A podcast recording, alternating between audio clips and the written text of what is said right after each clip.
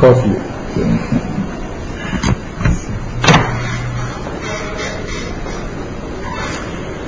بسیار. من کسی قرآن هم روش هست برم جا نداری کسی؟ داری بله. خب من کم و بیش یادم هست ولی اگه بود خیلی بهتر. ما من یه شرح کلی از نوع برخوردی که به طور معمول در مورد فلسفه مثلا حج و اجزاء عبادت حج وجود داره توی متون عرفانی مخصوصا. سه جلسه صحبت کردم و بعد رسیدیم به این که در مورد انعکاسی که هشت قرآن داره خود مستقلا صحبت بکنیم.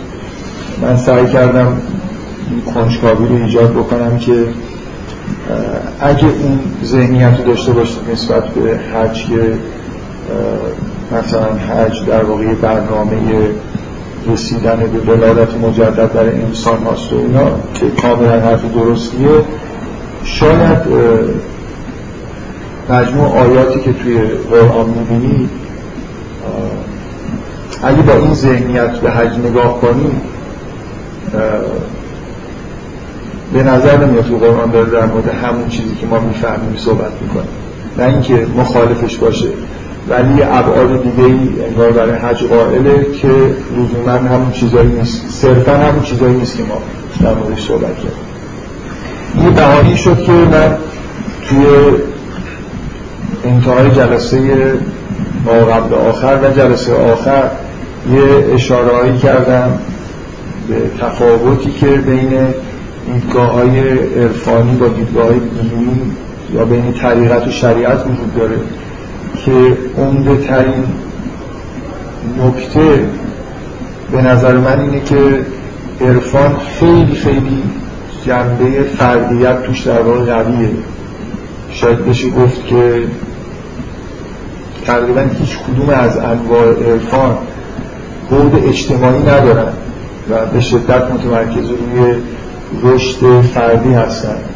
در حالی که ادیان لاقل به معنی ادیان ابراهیمی کاملا بود اجتماعی. و تف...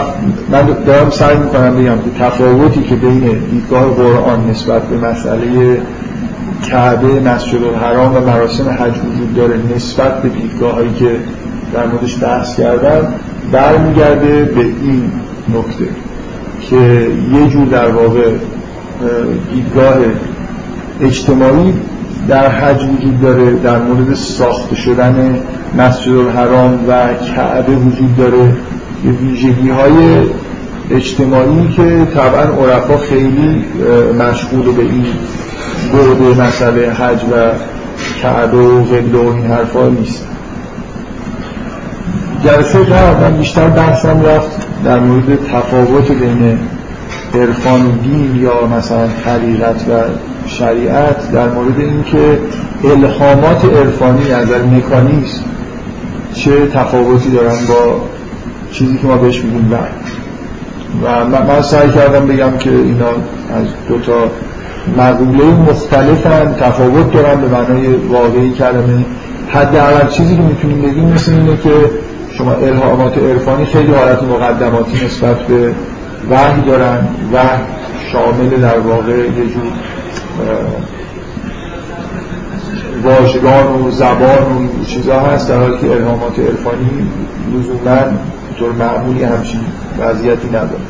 به همین دلیل بحث به طور طبیعی کشیده شد به این موضوعاتی که اخیرا دکتر سروش یه مقاله نوشته و مطرح کرده که مثلا واژگان در حد واژگان قرآن مقدس نیست و می‌تونه آدم اینجوری فرض بکنه که همون الهامات عرفانی رو پیامبر به صورت واژگان در آورده من سعی کردم بگم که به نظر من انگیزه ایشون از گفتن این حرف چیه و تا حدودی حالا یه بحثایی هم کردم در مورد که چرا به نظر درست نمی‌رسه. لاقل حداقل بحث اینه که ایشونه که باید دلایل قاطع برای این حرف جدید برای خود عجیبی که داره می‌زنه بیاره. یعنی کلا توپ توی زمین ما من خیلی احساس نمی کنم که لازمه که دفاعی داشته باشم. بیشتر اینجوریه که خب ایشون برخلاف ظاهره مثلا آیات در خلاف تعبیر عمومی که از مسئله وحی وجود داره می‌خوان یه نظریه جدید مطرح کنن بنابراین باید دلایل کافی بیارن خودشون دقیقا توضیح بدن. تا وقتی این, این کارو نکردن خیلی دفاع کردن و اینا جالب نیست. توی مباحث فلسفی معمولا اینه که دفاعی می‌گیره بازنده است من اینو خیلی خوب می‌دونم که کلا مباحث طوری آدم برن تو موضع دفاع کردن از یه چیزی. یعنی من الان یه چیزی رو به محض اینکه شما این حس به وجود بیاد که تو تو زمین شما بخواید دفاع کنید من وضعم خوب میشه دیگه. شما هر دفاعی بکنید من می‌تونم بپرسم مطمئن این حرفی که دارید می‌زنید درسته؟ مثلا به استدلال هایی که شما در دفاع می‌کنید می‌تونم خط این کسی که حرف می‌زنه راحت میشه حالا به دقت مثلا استحکام استدلالاش خدشه وارد کرد. بنابراین تو تو زمین ایشونه و من خیلی راحت نیستم که فوری شروع بکنم دفاع دلیل بیارم برای اثبات این که اون عقیده ای که قبلا وجود داشته درست بوده. ایشون دلایل خودش بیاره بعدا حالا با هم بحث من من به نظرم همونطوری که جلسه قبل گفتم تنها دلیل ایشون اینه که انگار یه جوری پذیرفته که فرهنگ عربی در قرآن انعکاس پیدا کرده یا یه مشکلاتی توی قرآن وجود داره یا لااقل احتمال زیاد داره که در آینده چیزهایی به وجود بیاد. بنابراین ما اگه این تئوری رو که سروش رو بپذیریم می‌تونیم اعتقاد خودمون به وحیانی بودن و هدایتگر بودن قرآن حفظ بکنیم به جای هم رفتون بفرم میشه در فرهنگ نجس نشده یعنی واژه ها در در کاربرد دیگه در واژگان تخصصی و مثلا فرض کنید به قول ایزوتسو اخلاقی واژگان دینی. نه. نه واژه هایی که نه. نه واژه هایی که مثلا به اشیا دارن اشاره می‌کنن. برای اینکه اون واژه‌ای که به اشیاء اشاره می‌کنن که خیلی بار فرهنگی ندارن. واژه های بار فرهنگی دارن که شما حالت انتظایی تر دارن. یعنی ذهنیت من نشون میدن که به دنیا چجوری دارن نگاه می‌کنن. اگه اعراب براشون مثلا فرض کنید یه واژه‌ای توی واژگان عربی در اون زمان وجود داره تحت عنوان مروت مردانگی و این واژه مقدسیه این بار فرهنگی داره. اصلا این واژه رو نمیشه مروت یعنی توش وقتی حرف از مروت میشه مروت از ریشه مرد به معنای مرد یعنی همون چیزی که ما بهش مثلا معادلش مردانگی میگیم. شما وقتی که مردانگی رو اصلا به کار می‌برید یعنی به های ذاتی مرد زن قائل شدید که دارید بگید که یه سری ویژگی ها مردان است. اینا ویژگی های خوبن در مقابلش یه جوری زنانگی انگار حالت منفی پیدا می‌کنه. اگه زنانگی بهتر از مردانگی یا معادله که مروت نمیشه یه واژه اخلاقی مرکزی. یه عالم این واژه است که قرآن به کار می‌بره ولی اینکه مثلا فرض کنید حالا یه کلمه وجود داره توی زبان عربی که به یه شیعی باش میشه اشاره کرد مثلا فرض کنید از اسم حیوانات یا نمی‌دونم اشیا رو به طور کلی اینا که بار فرهنگی رو معنی خاص نداره. مثلا فرض کنید استفاده کردن از واژه هایی که به ستاره و خورشید و ماه اشاره می‌کنه خب. ولی اونجا گزاره ها هستن که همون گزاره هایی نیستن که توی فرهنگ عرب به کار میرن یعنی اگه مثلا فرض کنید شما قرآن رو بخونید شاید عبارت های شبیه عبارت هایی که اونا در مورد ستاره و خورشید و ماه داشتن به کار برده نمیشه. نقطه اصلی واژگان مثلا اخلاقی واژگان واژه‌هایی که جنبه انتزاعی تر دارن. ایناست که ایزوتسو ادعا می‌کنه و به طور تجربی نه با دلایل عقلی. من مکس و لبخندم برای اینه که آقای دکتر سروش کلا از دور وای میسه چیزایی می‌گیری هیچ وقت آستین بالا نمی‌زنه که بیاد مثلا این همه حرفی که ایشون در مورد مثلا فرض کنید قبض و بست شریعت زده نمی‌دونم در مورد تجربه دینی مثلا تجربه پیامبرانه زده. این تئوری های جدید آسین بالا بزنه بیاد نشون بده تئوریش اگه ما تئوریش رو بپذیریم قرآن رو بهتر می‌فهمیم مثلا. فهم جدیدی پیدا می‌کنیم که برتری داره نسبت اصل کار اینه که شما خلاصه این متدولوژی های کلی و ذهنیاتی که میگید یه جوری نشون بدید کار می‌کنه دیگه صرف این که حالا آقای ایزوتسو آسین بالا زده یه چیزای کلا میگه از علم زبان شناسی مقدماتی میگه بعد می‌بینید دو تا کتاب نوشته پر از ارجاع به آیات قرآن که سعی می‌کنه ثابت بکنه حرف خودشو که تو قرآن مثلا مفاهیم اخلاقی و دینی همون مفاهیم اخلاقی و دینی عرب نیستن بلکه 180 درجه با هم تفاوت دارن.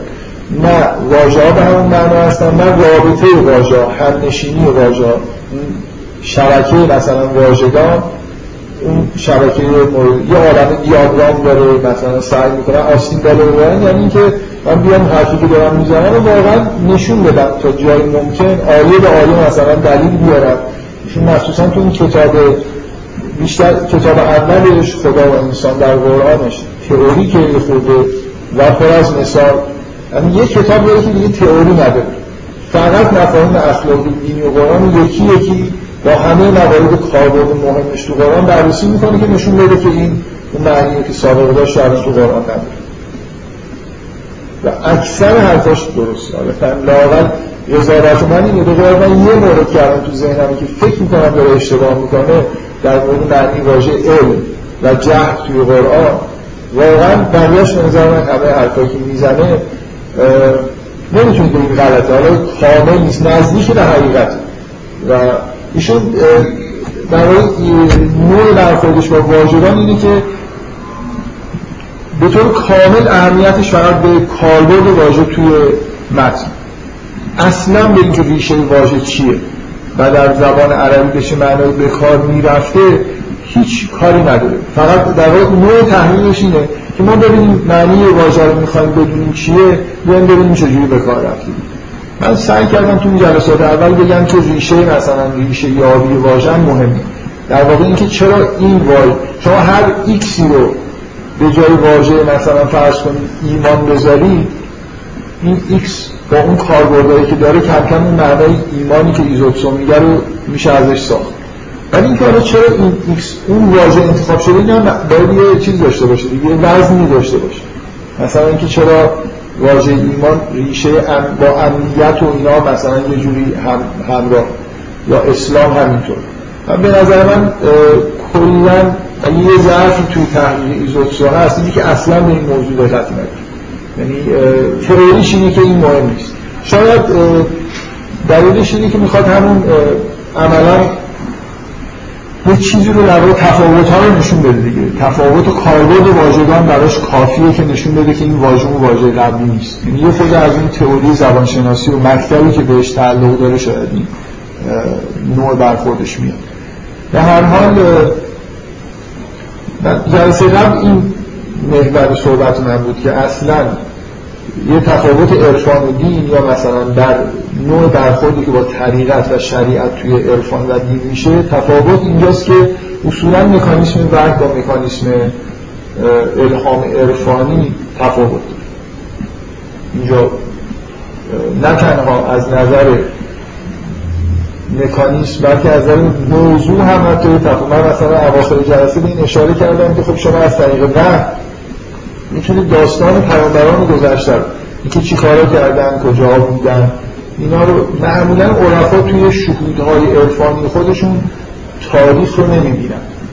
جزئیاتش مثلا چه حرفایی در بدل شده در تاریخ اینا جزء شهود عرفانی نیست. من فکر می‌کنم عرفا خیلی ادعای اینو کرده باشن که به طور سیستماتیک مثلا تاریخ بهشون الهام شد ممکنه گاهی ویژنی از یه لحظه تاریخی مهم بهشون دست بده. ولی نه اینکه بیان مثلا داستان موسی و فرعون و این رفت اونجا این چی گفت چی جواب داد. همه اینا رو با جزئیاتش ابراهیم کجا بود؟ اینا به نظر نمی‌رسه. خیلی جنبه نظر موضوعی اصلا موضوع الهامات عارفانه باشه. آخر جلسه قبل در مورد اینکه ابن عربی چیزی نفهمیده دلیل قرآن دقت بکنیم. فهمیم گفتم که به عنوان مثال بگم که قرآن یه چیزی به ما اضافه می‌کنه که اگه به اوج عرفان رسیده باشه تو شهود عرفانیتون ممکنه هیچ اثری ازش نباشه. بفرمایید.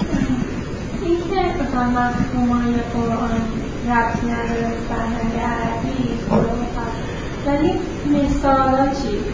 مثلا مثال شطور مثال خب خیلی دیگه. مثلا از ضرب مسئله زبان عربی از داستانهایی که اون موقع ها نقل می شده بارها مثلا تو قرآن میگن که این ربط داره به اون ضرب مثلا این ربط داره میگن اولا این میگن ها خیلی معتبر نیست. شطور مثلا ضرب نه این این مثلا برای عرب یه معنی خاصی داره دیگه که مثلا برای من نداشته شطور ساعت مثلا من مثلا چی هست. خب؟ و اول یعنی فرهنگ. درسته که معانی داره رو تمثیل ها تاثیر مثلا اینکه محتوایی که این شما دارید میگید که مثلا فرض کنید از این مسائلی که اونجا هست برای بیان محتوای درست استفاده شده. مثلا ببینید من اینو قبلا یه جلسه بحث کردم. که یادم نیست جلسه خیلی جلسه قدیمیه مثلا حتی ممکن تکرار همین باشه در مورد اینکه یکی از حرفایی که در مورد انعکاس فرهنگ عربی توی قرآن زده میشه استفاده فراوان از تمثیل های مربوط تجارت. و شاید رو اولین بار این مسئله رو گفته باشه من نمی‌دونم. ولی که مستشرین مثلا این رو یکی از موارد فرهنگ منطقه انعکاسش توی قرآن میده. اینکه چون مثلا منطقه مکه منطقه تجاری بوده از اینجور تمثیل وارد قرآن شد. ببینید نکته اینه. یک فرض کنیم که واقعا مکه حالا جنبه تجاری داشته. این تمثیل های تجاری هم وارد قرآن شد.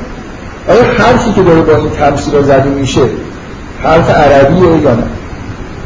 خب من که اونم میگه این اومده آدم عربی بوده. این به صورت عربی نه نکته اینه که من وقتی حرف از انعکاس فرهنگ عربی می‌زنم نه انعکاس فرهنگه. یعنی مثلا فرض کنید بار زیادی به تجارت داده شده که تجارت اینقدر مهم من سعی کردم تو جلسه بگم که ما که تو محیط تجاری باشیم که نباشیم مثلا شبا که میخوابیم در سراسر دنیا مردم مبادلات تجاری توی رویاهاشون ظاهر میشه به معنای استاندارد.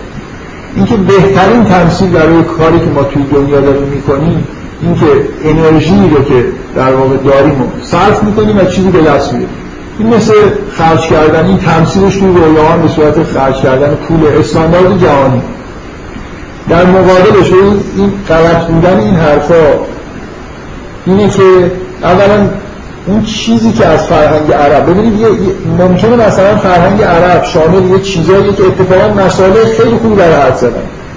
شما باید نشون بدید که هر چی تو فرهنگ عرب بوده مثلا مهم بوده منعکس شده.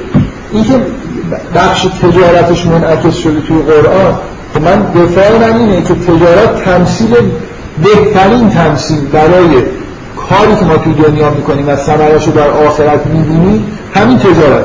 دقت کنید. حالا عوضش این همه توی قرآن در مورد زراعت صحبت میشه منطقه زراعی هم بوده اونجا. نه. باغ نمی‌دونم به عنوان تمثیل استفاده میشه منطقه باغداری بوده نه. ببینید این نکته اینه چیزهای دیگه ای هم که اونجا نبوده استفاده شده. آره اشکال نداره داره ولی جواب اینه که اون فرهنگ عرب اومده و اون الهامات رو خراب کرده یعنی اصیل بودن اون الهامات رو از بین برده. من اینو نمیگم. میگم اون مثلا پیغمبر خودش آدمی نیستش که مثلا مرد سالار باشه که بیاد از مراقبت استفاده کنه. که. پیغمبر اون الهام رو با درستی و به کاملی و با امانتداری کامل گرفته و اون همونطوری داره تحمیل میده. یعنی خراب نشده اون الهام منتها با تمثیلهای عرب استفاده شده. که شما میگی که چطور مثلا یه جایی نبود. خب یه چیزایی هم هست که کاملا واضحه که تمثیل عربی هم شطور. خب شطور موجود زنده است. استفاده مکررش تو قرآن به فرهنگ عربی. کلمه فرهنگ رو دارید به کار چیزی از فرهنگ یعنی الان من که عرب نیستم نمی‌تونم بفهمم که از یه موجود زنده اینجا مثلا کار استفاده شده. ببینید یه بار اینه که چیزهای عجیب و غریبی در مورد شطور که تا شما شطور ندیده باشید اصلا نمی‌فهمید یعنی چی توی قرآن باشه. من میگم که خب من که اصلا نمی‌دونم شطور چی. ولی مثلا تو قرآن حرفی که در مورد شطور زده میشه که مثلا نگاه کن ببینید این موجود چجوری خلق شده. به خلقتش مثلا دقت کن. من می‌تونم بپرسم. لازم نیست به نه نه فرهنگ عرب نه اصلا پوست هسته خورما اینا یه چیزایی که این مثل فارسی اومده بود تمثیلایی که توی زبان فارسی رواج داره آفرین. آره. بله. نه این این که انعکاس فرهنگ نمیشه. این مثل نه این مثل استفاده کرد این عین در حد اینه که من بگم از واژگان عربی استفاده شده. اگه در زبان فارسی بود از کلمات فارسی استفاده میشه فرهنگ کجا انعکاس پیدا کرد؟ یعنی فرهنگ یعنی چی؟ فرهنگ یعنی مثلا که از کلمه ابل استفاده می‌کنه نه از کلمه شطور این که فرهنگ نیست. این که نمی‌دونم مثلا به عنوان یه چیز خیلی نازک و کوچیک از پوست خورما میگن ما شاید مثلا اینجا بگیم پوست جو. در اون معنی که داره بیان میشه یه معنی ثابتیه دیگه. آره این که در حدی زبان عربی ببینید شما دارید از کاربرد زبان و اصطلاحات عربی تو قرآن به کار استفاده میگی که این هیچ مشکلی نیست. فرهنگ عرب کجا؟ عرب فرهنگ جنگاوری داره فر... عرب فرهنگ جنگاوری داره عرب فرهنگ خونخواهی داره عرب فرهنگ مرد سالار داره عرب اینا رو بدید کجا تو قرآن ظاهر شده. من حرفم اینه مثلا تمثیل تجاری اگه قرآن در ایران هم نازل می‌شد در مورد روابط انسان با آخرت از تجارت استفاده می‌شد. اونجاهایی که از زراعت استفاده شدن از زراعت استفاده می‌شد به عنوان تمثیل. در اینکه این تمثیلات تمثیلای بهترین تمثیلات و الان ما تو همون کاربرد تو رویاهامون هم همونا رو می‌دونیم در مهم هم نیست که من در منطقه زراعی دارم زندگی می‌کنم یا تجاری. پول مثلا معنی انرژی خرج کردن پول معنای مایه گذاشتن از انرژی و اون خودم مثلا میگه و بنابراین حرف از اصطلاحات و تمثیلات و واژگان نیست. یه چیزای فرهنگی عربی بگی. شما, شما چیزی که باید کسی که می‌خواد همچین ادعایی بکنه باید بگه یه چیز غلط. اگه چیزی درستی توی فرهنگ عرب هست که انعکاسش تو قرآن نمیشه انعکاس فرهنگ عربی. حرف اینه که یه چیز نادرست عربی توی قرآن انعکاس پیدا کرده باشه. دقت می‌کنید. من فکر می‌کنم آقای مثلا دکتر سروش شاید حسش اینه که در قرآن هفت آسمان هست و این درست نیست و داره توجیه می‌کنه که چرا این توی قرآن اومده و چیزای شبیهی نه مثلا تمثیل پوست خورما یعنی می‌دونم استفاده کردن از شطور به عنوان تمثیل. اینا بار فرهنگی به اون صورت ندارن که شما بخواید بگید که چیز اشتباهی وارده شما مثلا یه نفر ممکنه بگه در قطب جنوب نازل شده بود به جای شطور می‌گفت پنگوان مثلا نگاه کن ببین پنگوان چجوری خلق شده من الان هم می‌تونم نگاه کنم و بپرسم در مورد ویژگی های پنگوان همه موجودات زنده به اندازه کافی عجیب و غریب هستن شطور حیات واقعا که از عجیب و غریب ترین موجوداته. همه الان هم که نگاه می‌کنیم به نظرم شطور و پنگوان البته. اینا موجودات عجیبی هم بعضی موجودات خود عادی تر به هر حال برای اثبات اینکه یه چیزی از فرهنگ عرب وارد قرآن شده شما باید نه اصطلاحات واژگان یا ضرب مسئله حتی مثلا فرض کنید من فکر می‌کنم سروش تو ذهنش اینه. جنی وجود نداره. اعراب به جن معترض بودن و وارد قرآن شده اگه من معترض باشم که جنی وجود نداره و این انعکاس فرهنگ عربیه دو تا سروش داره راست این چیزا باید پیدا کنیم. نه اصطلاح و تمثیل این حرفا. ولی این که من از تمثیلان تا زیادی دفاع می‌کنم یا عربی نیستم برای خاطر اینکه تجارت هست به جای, به جای خودش تجارت هست به جای خودش زراعت هست به جای خودش باغ هست. همه چیز توی قرآن به منظورهای خوبی یعنی تمثیل تمثیل خیلی به جای خوبی هست و با اون زبان یونیورسال ما خیلی مستقیما مربوطه. من دفاع مثلا از تمثیل حتی این تمام تگرگ هست تگرگ تو عربستان تگرگ نمیمده اون در حقیقت یه جایی توی قرآن من حرفا رو قبلا یه بار گفتم اینکه حتی مثال ما تو قرآن داریم که واژه‌ای وجود نداره و در قرآن به یه چیزی اشاره شده که براش واژه‌ای وجود نداره. مثلا در مورد تگری به نظر می‌رسه واژه خوبی وجود نداره. یه جمله در چیزش هست تو سوره نور. یا این مثالی که من همونجا شاید زدم. شما توی توی سوره مومن یه جایی از این درختی داره صحبت می‌کنی که یه جایی هست. تند تو به دو و خب این چون کلمه این عربا نمیشناسنش یه جمله در دستش گفته شد. شما هر ببینید یه بحث کلی تو زبان شناسی هست که همه زبان به همدیگه قابل ترجمه. نهایتش اینه که توی یه زبانی به دلیل کاربرد زیادی که مثلا یه شیعی داره یه کلمه براش اختصاص میدن و توی زبان دیگه ممکن هیچ واژه‌ای نداشته باشه ولی می‌تونید برای آدما توضیح بدید. مثلا من یه مثالی که شاید توی از جلسات گفتم توی یه زبانی نمی‌دونم آفریقایی برای یه تپهی که نمی‌دونم زیرش خالی باشه و چطور باشه یه کلمه داره خب من نمی‌تونم کلمه رو ندارم ولی دقیقا می‌تونم بگم یه تپه خاکی که زیرش خالیه و اینجوری دقیقا یه همچین کاربردی تو قرآن هست. در مورد چیزی داره صحبت می‌کنه که عربا اصلا نمیشناسنش و یه جمله جاش میده. بنابراین این مثال به نظر من نشون میده که حتی محدودیت واژگان رعایت نشده واژه انتظایی اون جایی که بار فرهنگی داشته تغییر کرده اینا مهمه. در حال اگه شما می‌خواید از انعکاس فرهنگ عربی صحبت کنید باید مثال یه جور در واقع چیزی که از در ما غلطه. یه گزاره در مورد طبیعت در مورد انسان در مورد اخلاق یه چیزی بیارید. غلطه. در قرآن منعکس شده به دلیل نشون بدید که این در واقع توی فرهنگ عرب بوده جزء انحراف های مثلا فرهنگ عربی.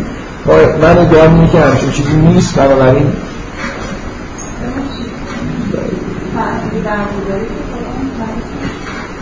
فرهنگ برگزاری در قرآن نیست. فرهنگش نیست. آره من در آره آره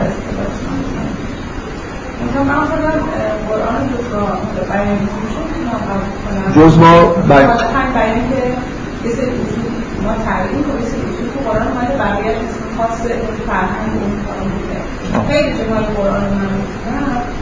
واقعا هیچ چیز به من نمیده و نمی‌تونم حمله باشم. مثلا فرهنگ من سالری و من می‌بینم.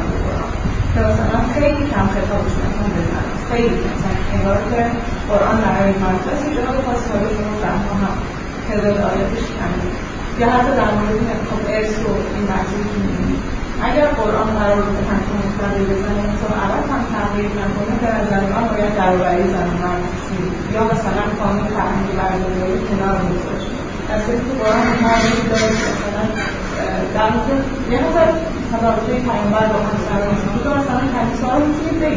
نباید بکنید این حالا اینکه این حرف آخری که زدید درست نیست. ولی من یه جلسه در مورد بردهداری صحبت کردم. واقعا اگه براتون مسئله است به شدت ارجاع میدم که یه بار مثلا فکر کنم یه جلسه کامل حرف زد. سوره نوره. آره اسکری معمول این هستن که حدودش رو بگن یا مثلا حالا بپرسید پیدا کنن. چیه؟ مگه این جلسه نور چند جلسه بوده؟ چهارده جلسه بوده.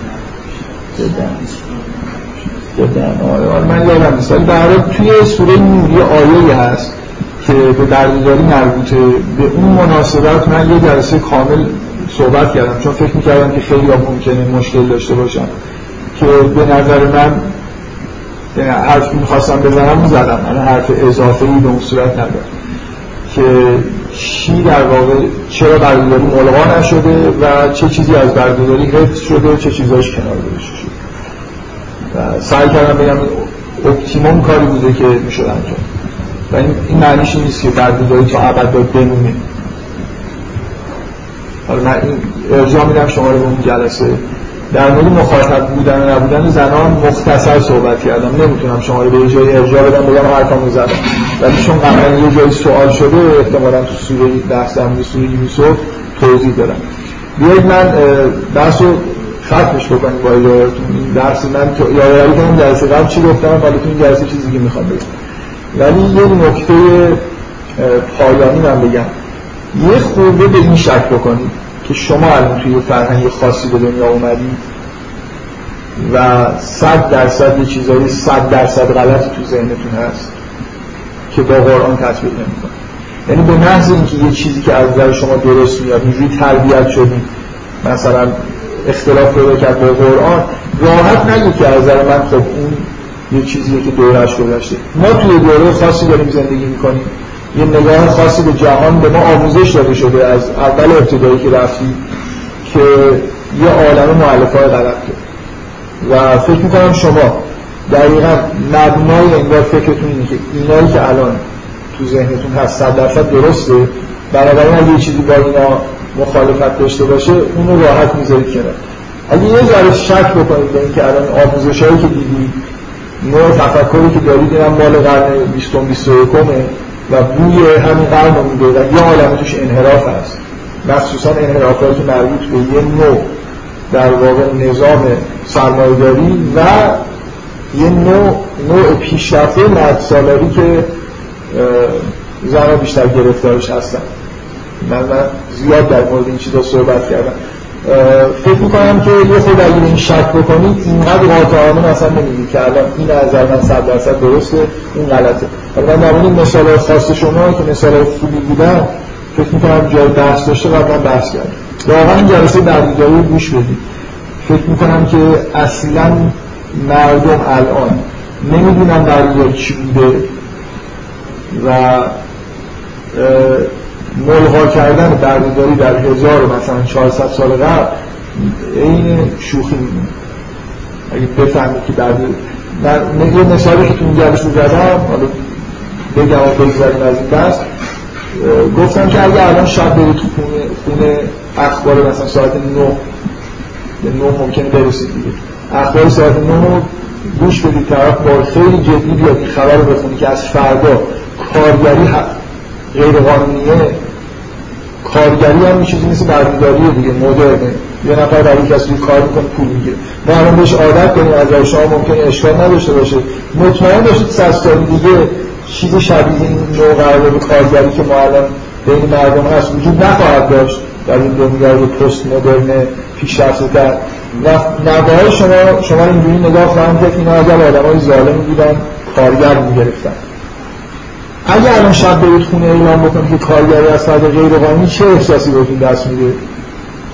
یه چیزی بین خندیدن و نفهمیدن و مثلا یعنی چی؟ فردا مثلا کارگر رو چیکار کنن؟ کارخونه ها چیکار باید بکنن؟ سازوکارهای اقتصادی یه قرنگاری هزاره رو با دستور از بالا نمیشه ملغا کرد. نظام تولید هزار سال قبل 1500 سال قبل. توی یه منطقه یه جوریه. نظام کار برده نمی‌تونه. بله؟ نه اصلا توی فرهنگ نداره. شما چیزی که باید بگید که اشتباه است اینی که مثلا بردهداری یه جور فرهنگ ایجاد کرده و اون فرهنگ تو قرآن انعکاس پیدا که مثلا فرهنگی که همراه بردهداری بود که اصلا درده انسان نیست. حتی ارسطوی همچین حرفایی داره. درده یه چیزی پایین تر از شأن انسانیش پایین تر از انسان آزاده این تو قرآن انعکاس پیدا نکرد. روابط کاری انعکاس پیدا کرد. روابط کاری این دوره است. همونطوری که شطور انعکاس پیدا کرد. من میگم الان مثلا برداری رو حالا تقریبا به اون شکل منصوب می‌کنیم که بله. بنابراین خرید برداری وابسته به اون بود و به اون فرهنگ نمی‌شده این راه شما باشه. خب آره. مگه مگه قرآن گفته که تا ابد برده داشته باشید؟ قرآن قرآن در مورد این وضعیتی که الان وجود داره حرف زد. مثل اینکه مثلا قرآن در مورد ساختمان یه چیزی گفته باشه. خب ساختمان های اون موقع اونطوری بودی در مورد اون گفته. این چه ربطی به فرهنگ عربی داره؟ شما حرفتون اینه که از قرآن نباید بشه نتیجه گرفت که اگه داری در قرآن مجاز اعلام شده تا ابد مجاز. این دیگه نظر نیستش. نه نیستش نمیشه مطلق رو شخصیت فرهنگ و زمینه خود شخصیت پیامبر هم موثر بود در ابداع شما من مجدد حرفمو تکرار می‌کنم. چه چیز خطایی وارد قرآن شده؟ از طریق مثلا حرف زدن در مورد بردهداری خطا کجاست؟ نه من نمی‌دونم. من فرهنگ اونجا مؤثر اداره نه نه این نیست. چرا؟ نه فرهنگ ببین شما وقتی میگید فرهنگ عربی. یعنی یه چیزایی یا عربای چیزایی می‌گفتن. چند پرندم توش بوده. اینا تو قرآن منعکس شده فرهنگ عربی در حد شخصیت پیامبر نقش کانونی داشته در اون پیام الان دست ما رسیده. و شخصیت پیامبر شامل مؤلفه‌های تاریخی و زمینه اون موقع هم میشه. این بنابراین انگار که مثلا یک کاری باید جدا کنیم که یک مربوط تاریخ فرهنگ عرب ها بوده و از چه اصلی میشه مثلا استفاده برای من من حرفم اینه که اگه چیز خطایی وجود نداشته باشه انعکاسه. مثلا حرف زدن به زبان عربی معنیش این نیست که خطایی وارد قرآن شد. قبول دارید؟ مگر اینکه از یه واژگان غلط و یا گزاره های غلط صحبت شده باشه. اگه در مورد بردهداری یه چیزی مثلا اگر قرآن در مورد حیوانی که اون موقع زندگی می‌کرده و الان منقرض شده باشه صحبت می‌کرد که خطایی نبود که. بله یه چیزی مربوط به اون زمانه بود و در موردش صحبت شده. حالا دیگه نیست. ببین این جلسه بردهداری فکر کنم روشنه. که من, من ادعام اینه که هیچ چیز فرهنگ عربی در مورد بردهداری نیست. بلکه صحبت کردن از بردهداری در قرآن برای ما یه چیزای روشنی داره نتایج روشنی داره که اگر این حرفا زده نمی‌شد این نتایج رو نمی‌تونستیم بگیریم. در واقع در مورد نوع مماشاتی که قرآن با سیستم اقتصادی داره. الان نمی‌تونه یه نفر به همون دلیلی که قرآن بردهداری تحریم نکرد کسی نمی‌تونه الان رابطه کارگری رو ببره زیر سوال این نشون میده که دین دین اسلام نسبت به مسائل اقتصادی اینجوری نیست که مثلا یه سیستم اقتصادی مشخص رو بخواد حاکم بکنه. بلکه جریان تاریخ که جلو میره سیستم اقتصادی مستقل از مسائل دینی داره. راه خودشون میره و اسلام اینجوری نیست که بگه که این, این سیستم رو من قبول ندارم اون سیستم رو قبول دارم. یه جوری مماشات وجود داره نسبت به اون سیستم اقتصادی و اجتماعی که مربوط به هر دوران تاریخی میشه. اینا فرق داره با مسئله این که خطایی. من فکر نمی کنم دکتر سروش وقتی که حرف از انعکاس فرهنگ عربی در قرآن می‌زنه منظورش این باشه که قرآن در مورد شطور صحبت کرده یا در مورد بردهداری مثلا فرض کنید یه جوری. حالا شاید بردهداری رو به معنی ایشون تو ذهن خودش داشته باشه. من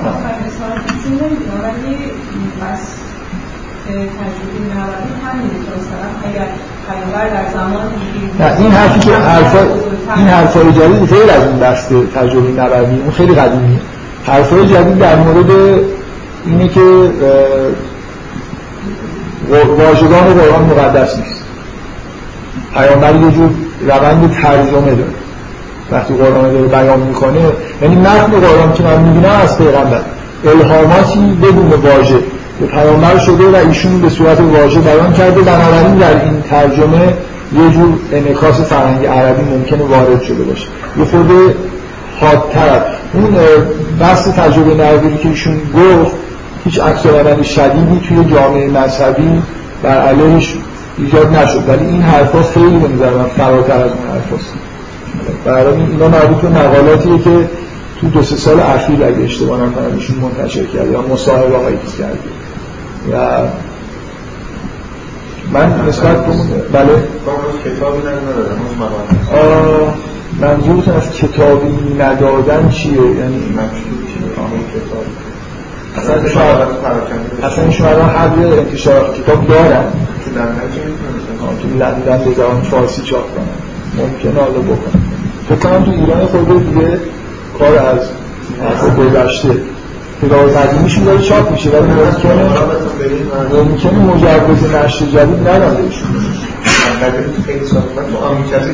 خیلی برای برنامه دیگه بحثای تو این نظر شما اینه که این بند خود اصلی من نظرم این بود.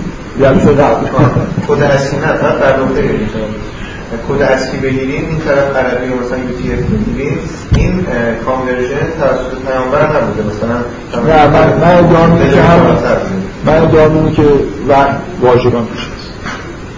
عینا این conversion اصلا معترض که اتفاق افتاده. اصلا از source عربی اومده. سورس عربی. حتی جنبری هم پس این منظور چی؟ آها این دیگه خیلی عجیبیه. که در کجا خلاصه یعنی خب ولی کم کم شما میگیم خداوند زبان عربی حرف زده نه ولی من من میگم که این چیزی که حضرت پیامبر الهام الهام می‌شده واژگان داشته حالا سورس و این اونا رو دیگه شما باید تحقیق بکن من چی میگم؟ اغلب قد نمی‌دونم این چیزایی نمیفهم. شما به اوج عرفان که رسیدی شاید مثلا به خودت بر بشه یاد بتونی به دیتکت بکنی که تو چه آسمان این اتفاق داره نازل میشه مثلا افتاد خب من روی اون نکته دوم تو این جلسه می‌خوام صحبت بکنم که بغیر از مکانیسم در واقع الهامات تفاوتی که الهامات عرفانی و وحی از مکانیسم دارن مثلا اینکه معمولا تو الهامات عرفانی واژگانی نیست. یه خورده در مورد اینکه کلا ماهیت حقیقت های عرفانی نظر موضوعی و نوع در خود تفاوتش با دین و شریعت چیه؟ می‌خوام این صحبت بکنم و وارد آیه‌ای بشیم که مستقیما در مورد در واقع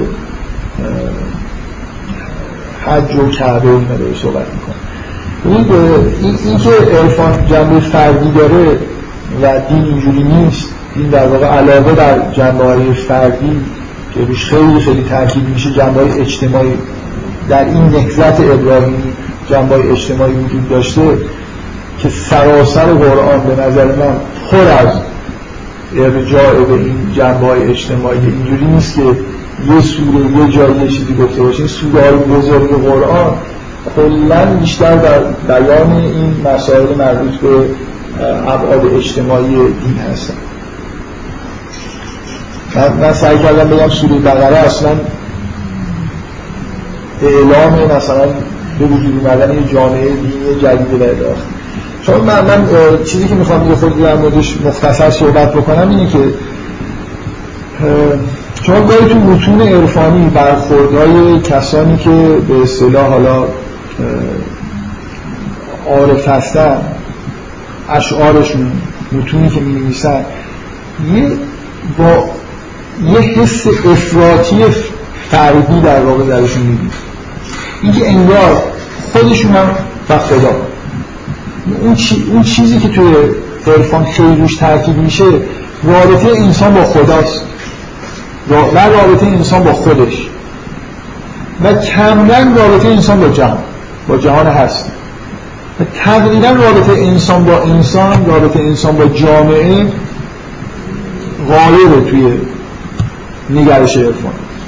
گاهی شما توی یه دیدگاه مثلا یه عارف می‌بینید که انگار گاهگاهی من واقعا اینو تو متون دیدم. جالبه اینجور نگاه کردم ولی کامل نیست که یه عارف انگار خودش رو وقتی که موحدانه داره به دنیا نگاه می‌کنه هر چیزی که برش وارد میشه از خدا می‌دونه که خب این به معنای درسته. و این تو حتی آدمای دیگه هم که وارد زندگیش میشن باش حرف می‌زنن شامل این چیز بیرون از خودش میشه که انگار جزء برنامه های خلاصی و منظورم میفهمیدم. یعنی انگار من عارف اینجا نشسته و هر چی که در جهان هست همه چیز از خداست. بنابراین این آدمی هم که اومد یه چیزی به من گفت به یه معنای انگار از طرف خداوند چیزی به من گفت یا از طرف شیطان برای آزمایش چیزی به من گفت. این یه ذره رابطه انسان با انسان اینجوری بهش نگاه کردن یه مشکلی داره. و من به نظر این اصلا کلا این نگاه یه خود نگاه متوسطی. ببینید این چیزی که توی روحیه عرفانی نیست معمولا یا پررنگ نیست روحیه جمعیه. واقعا ما چرا فردیم چقدر یک موجود ایزوله هستیم؟ با دیگران مثلا شما احساستون نسبت به خودتون و رابطتون با دیگران چقدر اینجوریه که من یه فردی هستم بقیه میشن دیگران؟ یعنی ما یه چیزی هستیم. یعنی نمی‌دونم منظورم میفهمیدم. خیلی وقت توی نگاه عرفانی این افراط به نظر من وجود داره. انگار انسان های دیگه هم میرن. یه طرف. و من میمونم تنها یه طرف. این خیلی جالب نیست. خیلی نگاه به نظر من پیشرفته ای نیست. یعنی من فکر می‌کنم پیامبران توی قرآن خیلی اینجوری توصیف نمیشن. در واقع عرفان بیشتر توی فراغت از خوده این حالت متوسطه که من یه طرفم همه دیگران همه با به عنوان جلوه های خدا یه طرفم پیشرفتهاش اینه که مثلا من این منه رو یه جوری حذفش بکنم دیگه. یعنی هیچ وقت چیزی برای خودم نفهم نمی‌دونم مشغول اتفاقا مشغول دیگران باشم. خودم رو یادم بره. دیگران بیشتر تو ذهن من پررنگ باشم روح جمعی داشتن. مثلا فرض کنید چقدر توی اوج احساسات عرفانی یه عارف برای خودش و دیگران دعا می‌کنه. ما میگه نه من. روح جمعی یعنی این دیگه. مثلا خیلی از عرفا اتفاقا مثلا ائمه که توصیه کردن که اصولا سعی کنید برای جمع دعا بکنید. مثلا چه وقتی که من می‌تونم یه چیز خوبی رو دارم برای خودم می‌خوام چرا برای همه نخوام؟ این حس اتصال به دیگران. اینکه ما یه مایی هستیم در مقابل خدا. نه یه منی در مقابل خدا که اون بقیه آدم ها انگار در مقابل من قرار گرفتن. و من احساسم اینه که این حالت انبساط پیدا کردن وجود. یعنی ما در ابتدای جوریه که انگار یک فرد هستیم. بعد کم کم این انبساط می‌تونه پیدا بکنه به این حس نابودن. و بعد این من می‌تونه همینجور انبساطش ادامه پیدا بکنه به تمام جهان. یعنی مخلوقات در مقابل خدا.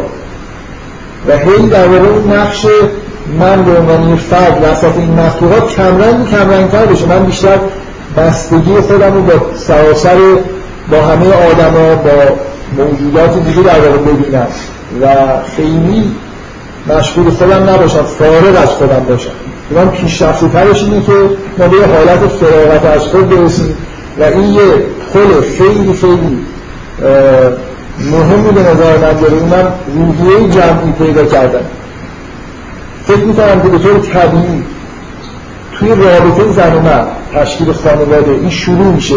یعنی وقتی رابطه عاطفی خیلی عمیق انسان پیدا می‌کنه این فردیتش منبسط میشه. یه جوری انگار دیگه خودش رو از مثلا همسر خودش حداقل جدا نمی‌بینه. خودش از خانواده خودش جدا نمی‌بینه واقعا خیلی وقت توی خانواده آدما به این حالت می‌رسن که همیشه انگار این حس نابودن تو وجودشون هست.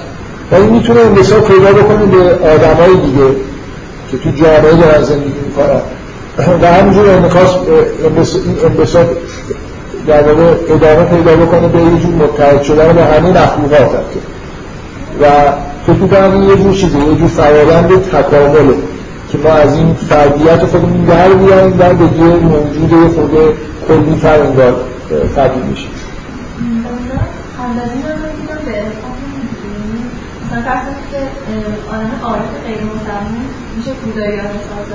آره آره مثال. آره من عرفای مسلمان هم اینجوری. من نمی‌خوام بگم که همه عرفا به اینجا نمی‌رسن که ولی توی میگم تو متون عرفانی خیلی وقتا اون نگاه فردگرایانه آدم می‌بینه که انگار به شدت وجود داره. آره ولی اونا مثلا جمعی میشن ولی نه با کارهای جمعی. مثلا مثلا بودایی های که بود اینا ریاضت می‌کشن بعد روحشون حضور می‌کنه تو حتی وقتی فرندن حضور می‌کنه توی موجودات دیگه. یعنی یه جوری به جمع می‌رسن ولی با انزوا با ریاضت من مدعی نیستم که حتی با انزوا آدم نمی‌تونن. شما به میزانی که از خودتون می‌تونید دور بشید و فارغ بشید یه جوری ممکنه این روحیه جمعی براتون به وجود بیاد. مثلا مکانیسم تبیینش من فکر می‌کنم مکانیسم تبیینش توی خانواده و بعد توی جامعه اتفاق میفته که آدما به راحتی روحیه جمعی پیدا می‌کنن و از خودشون خارج میشن. من برم یه گوشه‌ای بشینم و ریاضت بکشم یه جوری انگار در, خودم زندانی شدم حالا حالت انفجاری ممکنه توی یه لحظه این خود بشکنه و با همه جهان حتی. ولی مراحل طبیعیش اینه. من تو سوره نور هم که در مورد شأن خانواده توی قرآن صحبت می‌کردن حرف این نیست که مثلا ضرورت داره حالا یه آدم حتما این مراحل رو طی بکنه. مثلا طبیعی بودنشه یعنی راحتن یا مستقیم ترین راه مثلا اینی که یه آدم وارد زندگی خانوادگی بشه. حالا من میگم برای این انبساط مثلا وجودی هم خانواده جامعه اینا خیلی موثر. و من احساسم اینه که دقیقا تو شریعت اسلام روحانیت و اون انزوا اینا نیست و عقدش این چیز هست و اینا راحتتر به نتیجه می‌رسه سماع نیست ولی عوضش مثلا همونجوری که سوره نور هست اون شور و مثلا وجدی که از خانواده میاد جانشین مثلا شور و وجدی میشه که از نور تو بیت میاد مثلا شریعت اسلام اینجوریه که یه بیت نورانی تشکیل میشه به شما نور میده. حالا می‌تونید برید اون نور به صورت قطع و وصل شدن از نور با سما و چیزهای دیگه هم شاید به دست بیاد. تفاوت بین شریعت. من اصلا ادعا هیچ کسی می‌تونه ادعا بکنه که این ایران منحصر به ممکنه یه نفر صد درصد با انزوای کامل از تو عمرش آدم ندیده باشه ولی روحی جمعی پیدا بکنه و مثلا این انبساط وجودی رو پیدا کنه. وقتی که این خود یه جورایی نابود شد از سر آدم کنار رفت قطعا شما با همین مخلوقات یه جوری سر و سری پیدا می‌کنید. حس مثلا حس بودن رو انگار یه جوری از این محدوده وجود خودتون فراتر می‌برید. ولی به زحمت. اگه توی جامعه زندگی بکنید که یه جامعه یه دستی باشه با هم دیگه اهداف مشترکی رو دنبال بکنید به راحتی فرار رفتن از خودتون در به وجود مثلا آدمایی که با همدیگه در یه هدفی میجنگن به راحتی در همدیگه از این مدتی فداکاری می‌کنن طرف جون خودشان میره احساس می‌کنن اگه الان من نمیرم اون ده نفر میمیرن. اصلا دیگه خیلی هم چیزی زحمتی نداره. طرف از همه چیز خودش معنی واقعی فرم از زندگی خودش میگذره. و تو خانواده های شما می‌بینید که اینجور فداکاری ها پیش میاد. اینا نشانه انبساط پیدا کردن وجود دیگه. طرف به راحتی بدون که زجر بکشه این کار رو داره انجام میده. بلکه یه جور شیرینی هم این نابود شدن فردی ممکنه براش داشته باشه. بکن تضاد و هایی که توی جامعه بشری بین انسان ها هست. این خودش مانع از این نمیشه که همین گسترش بده مثلا بله. آره بین توی, ج... توی جامعه وقتی که تضاد تعارض زیادی وجود داره آره دیگه این مشکلات پیش میاد. ببین من تو فراموش نکردم بگم این حرفایی که من داشتم میمدم الان به ذهنم بود تو ذهنم که اشاره به این موضوع بکنم. فکر کنم ملت ایران از نظر روحیه فردگرایی و روحیه جمعی نداشتن انگشت نماست تو دنیا واقعا به عنوان یه ضعف. حالا اینکه از کجا این میاد من واقعا نمی‌دونم. خیلی تحلیل بکنم. ولی مثلا فرض من یه بار شما همتون می‌دونید که ایرانی ها توی ورزش های تیمی معمولا خوب نتیجه نمی‌گیرن دیگه فقط تو ورزش های فردی. این خیلی شهرت داره. ولی من چند سال پیش یه بار تیم ملی والیبال نوجوانان ایران قهرمان جهان شد و یکی از این روزنامه تیتر زده بود. حالا احتمالا روزنامه ورزشی که برای اولین بار یه تیم ایرانی قهرمان جهان شد. من فکر می‌کردم تا حالا هیچ تیم ایرانی قهرمان جهان تو هیچ ای نشده بود. اصلا وحشتناک واقعا من خیلی قهرمان جهان زاری حالا نه من کار ندارم. که با با حالا سقر سنی هم ما چیز نکرده بود حالا هیچ تیمی از این حد دو نفرش قهرمان جهان نشده بود. اولین بار در رده نوجوانان یه تیم ایرانی قهرمان شد. مثلا فرض کنید این اصلا حالا من نمی‌خوام از دیگه واقعا بعضی از ملت ها شهرت دارن به روحیه جمعی خیلی خوب با هم همکاری می‌کنن. حداقل یه کار که دارن با هم دیگه انجام میدن هدف مشترکی دارن یه جوری در واقع انگار از منافع شخصی و فردی خودشون که ما خیلی این حالت تو خودمون بودن حد درصد این انبساط این در خانواده است. من یه بار فکر به این اشاره کردم دوباره اشاره می‌کنم. ولی آدم یه چیزی که خیلی حس کرده رو یه نفر دیگه بیان می‌کنه به دل آدم میشینه. من ولی مقاله جامعه شناسی در مورد ایران تحقیق کرده بود. و یه مقاله نوشته بود توی مجله معروفی چند صفحه بیشتر نبود. سعی کردیم که به طور فشرده مثلا جامعه رو توصیف بکنیم جمله اول این مقاله این که در ایران حرف اول آخر و نمی‌دونم فلان با خانواده میزن کلا این شما می‌خواد شغل پیدا بکنید بعد توضیح بدید.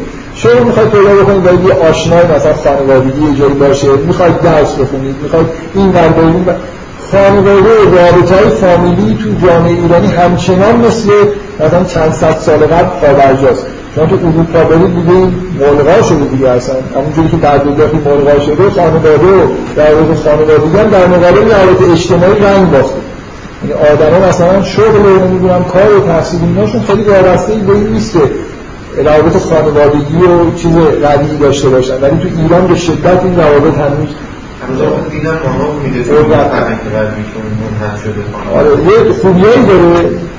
این توجه بودن خانواده برای فرد و یه بدیایی داره در جامعه. یعنی یه قانون سختیه که نمی‌ذاره روابط سیستم جامعه خوش چیز بگیره شکل بگیره. یعنی آدما انگار یه بخشی از این نهاد خانواده یه جوری چون استقلال خودش می‌خواد در هر صورت در مقابل جامعه حفظ بکنه حتی مثلا تو مسائل کاری و شغلی و اینا می‌بینید که این روابط خانوادگی برای یه آدم ارزش بیشتری داره. مثلا روابط شغلی. یه جاهایی ضرر داره میرسونه به جامعه. دقیقا یه خوبی داره یه بدیه من در مورد ویژگی ایرانی ها که میگم. فردگرایی یه جایی خوبه. خب حال مثلا بیماری های جامعه مدرن غربی از بین رفتنش فرد در مقابل جامعه است دیگه. واقعا آدم ها از اول انگار اینجوری بزرگ میشن که کارگر و مثلا عضو جامعه که رشد فردی و اینا کلا ملغا شده. انگار نه تعلیم تربیتی در موردش هست نه اصلا ارزشی براش کسی قائله شغل یه آدم مثلا ممکنه خیلی مهم باشه موفقیت های شغلیش خیلی ارزش براش قائل باشن. به هر حال من دارم در مورد ویژگی صحبت می‌کنم که محسنات خودش رو داره معایب خودش هم داره ما این حرفایی که من دارم می‌زنم تو جامعه ایرانی خیلی فکر کنم باید روش مانوز داره بالاخره ما ویژه جمعی هم باید داشته باشیم. یه جاهایی یاد بگیریم که اصلا این حس فردی رو بذاریم کنار به عنوان عضو یه جامعه خودمون نگاه کنیم. بفرمایید. اگر این تئوری شما فهمیدید درست باشه به نظر می‌رسه که طریقترش این باشه که از مثلا یه کلونی های کوچیک کوچیک هی شروع شه یعنی آدم مثلا توی خانواده خیلی خوب باشه بعد توی گروه دوستی بزرگتر. و مثلا یه جورایی انگار اجتماع بگیم روی همین مجموعه ها میشه که مثلا آدم متحد بشه با جامعهش خب؟ ولی الان الان حالا فهم شما که بعد ظاهرا برعکس یعنی اون اون مجموعه بزرگی آدم خیلی عضو بشن ولی عضو مجموعه کوچکترش نیستن. می‌دونن خانواده دیگه از این رفته اینقدر از بالای نه اصلا آره یه جوری می‌خواید بگید که مثلا فرض کنید که اون واسطه خانواده یه جوری توی قلب از بین رفته. من یعنی خیلی بحث به نظرم بحث چیزی شد دقیقی شد. بکنم یه چیزی رو کاملا اشتباه فهمید و توضیح دادنش ببینید یه, یه آدم غربی به عنوان یه مهره توی جامعه به خوبی فعالیت می‌کنه و دنبال منافع شخصی خودش. اینطوری میشه روحیه جمعی به اون معنای عرفانیش. یعنی خودش رو با آدمای دیگه فردیت خودش رو به این معنای منافع از دست داده باشه. من دارم حرف از این می‌زنم که مثلا اتفاقا توی جامعه غربی خودخواهی نهادینه شده. پس که تو ایران نیست اون اجتماعی شدن بعد از این خوبه نیست. هر دوتاش نیست. روحیه جمعی نیست. چه معنای این که شما با عنوان مهره یه منافع تو الان توی غرب طرف شغل خودش رو برای خودش انجام میده. دنبال یعنی اون تئوری که آدم اسمیت داشت توی غرب اجرا شده دیگه. یعنی آدم های به حال خودشون بذارید خودخواه باشن ولی مثلا سیستم حالا خوب کار می‌کنه. این به معنی نیست که آدم غربی یه جوری واقعا حالا این شد عشق آفر یعنی عاشق مثلا جامعه خودشه اون داره تو لاک خودش کار خودشون می‌کنه ولی سیستم داره خوب کار می‌کنه. همه داره گیری می‌زنن به کل سیستم آره ما, ما اصلا نه اون سیستم رو داریم نه اون عشق به مثلا فرض کن جامعه رو داریم. کلا یه آدم ایرانی حس این که یه عضوی از این جامعه ایرانی خیلی نداره دیگه. بیشتر عضو خانواده خودش. ولی تو خانواده اتفاقا ما بیشتر از غربیش دارم حالت عاشقانه رو داریم. که آدما دارن یه فداکاری می‌کنن. ما تو دوستان دوستانم یه خود این چیزا رو داریم. توی محدود اصلا مفهوم ملت و جامعه ایران توی ذهن ایرانی شکل نگرفته اون سیستم هم هیچ به وجود اون سیستم اگه به وجود بیاد ممکنه این چیزای خانوادگی رو خود تحت شاه قرار بدید مثل قبل ولی در اون چه اتفاقی که قرار افتاده خیلی اون جنبه عرفانی اجتماعی شدن نیست. یه خوب بیرونی تره که آدما یاد بگیرن که مثل اینکه عضو یه ماشین بزرگی هستن کار خودشون خوب انجام بدن و نفعشون هم که که این کارشون رو خوب انجام بدن. این بذارید حالا این مسئله ببندم که شما بالاخره شما توی عرفان از انزوا معمولا شروع می‌کنید و این روحیه جمعی به معنای عضو جامعه بودن اصلا به وجود نمیاد. ممکنه انبساط وجودی یه دفعه نسبت به جهان به وجود بیاد. نه نسبت به آدم ها. من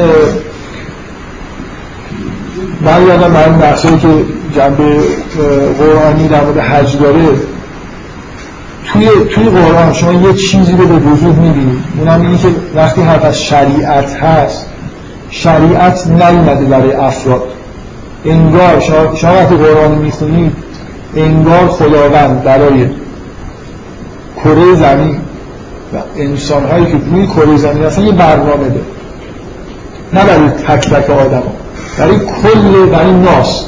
برای مردمی که اینجا دارن زندگی می‌کنن برنامه ده. و یکی از کلیترین نقاطش مثلا تعیین قبله و نمی‌دونم حج و اینجور چیزاست که اینو جنبه فردی نداره. یعنی بعد کاملا اجتماعی به به شریعت میده من یه تعبیری که قبلا در موردش بحث کردم نمی‌خوام وارد استدلال قرآنیش بشم. مثلا اینکه سه تا دین در زمین این نهضت ابراهیمی را افتاده سه تا دین به وجود بیاد و اینا در کنار هم دیگه انگار زندگی کنن. چیزی که قرار انگار خدا خداوند برنامه‌اش برای زمین اینه که همه این عضو این جوامع دینی باشن. جوامع دینی با هم دیگه روابطی داشته باشن. در مورد این چیزا نقشه وجود داره در شریعت. در حالی که در عرفان کلا نقشه‌ای برای کره زمین وجود نداره. در زندگی آدمایی که چجوری با هم دیگه تعامل بکنن چیزی وجود نداره. شما در قرآن می‌بینید که در حال انگار اینجوری مقدر شده که سه تا دین باشن و این سه تا دین در کنار هم دیگه باشن. هر کدوم دو تا دین یه ویژگی‌هایی دارن. قرآن در مورد مسلمانان میگه شما امت تا امت وجود داشته باشن که ما امت وسطیم. به معنی که من سعی کردم توضیح بدم که حالا نقش به اون دو تا دین در کنار دین اسلام چیه. این, مخ... این مغایر با یه نگاه سنتیه که مثلا یه دین میاد دینای قبلی خودش رو منسوخ می‌کنه. من شاید از مهمتر جاهای اختلاف نظرم با نگاه سنتی که خیلی هم چیز نیست خداگاه نیست. یعنی شما از یه آدم سنتی هم می‌پرسید قبول داره که یهودی ها مسیح ها حیات دارن و باید جوانشون سر و پا باشن. ولی یه خوبه نگاه به عواقب این حرفی که دارن می‌زنن خیلی فکر نکردن. آیا خلاصه خداوند اینو می‌خواست یا نمی‌خواست؟ تو قرآن صراحت داره که خدا همینو می‌خواد که این جوامع کنار هم باشه. نواسی که تبدیل بشن مثل یهودی ها که مسیحی بشن. خب. اول می‌دونسته که نمیشن. فرق می‌کنه که یعنی یعنی مثلا فرض کنید خداوند می‌تونست یه امت رو وجود بیاره. چرا؟ چندین امت به وجود آورد با علم به اینکه اون امت هیچ وقت منقرض نمیشه. این امت هیچ وقت منقرض نمیشه. این یکی امت هم به وجود میاد. این حالا کنار هم دیگه. بنابراین انگاری درسته که اون امت ها حالت های چیز دارن. یه جوری قدیمی و مثلا تو قرآن سراحتا میگه اگه یه اهل کتاب مسلم بشن به نفعشون خب این شریعت مثلا بهتر و اینا. ولی موضوعی که خداوند من میگم برنامه داشته یعنی این میگه چرا از یه ابراهیمی شروع شده چرا اسماعیل اومده این بر اسحاق رفته این بر برای ادیان به وجود اومدن دو دین بزرگ. بعد این بر دوباره اسلام به وجود اومده به علم به اینکه این سه تا دینم تا ابد میمونن و انگار قرار بمونن. مثلا در مورد پیروان مسیح میگه که ما کسایی که از مسیح تبعیت کردیم و الهی در مورد قیامت برتر بر مثلا نمی‌دونم کسایی که بهش کف ورزیدن قرار می‌گیرن. انگار اینایی که به نصیبی میتون آوردن هستن دیگه. خیلی نباید احساس بدیم باشه که یه چیز مقدماتی وجود داره. و هر حال حالا در این وضعیتی که ما بهش رسیدیم این چیزی بوده پیش بینی شده یا در این آمیز آره به نفع هر کسی که بهترین دین انتخاب کنه.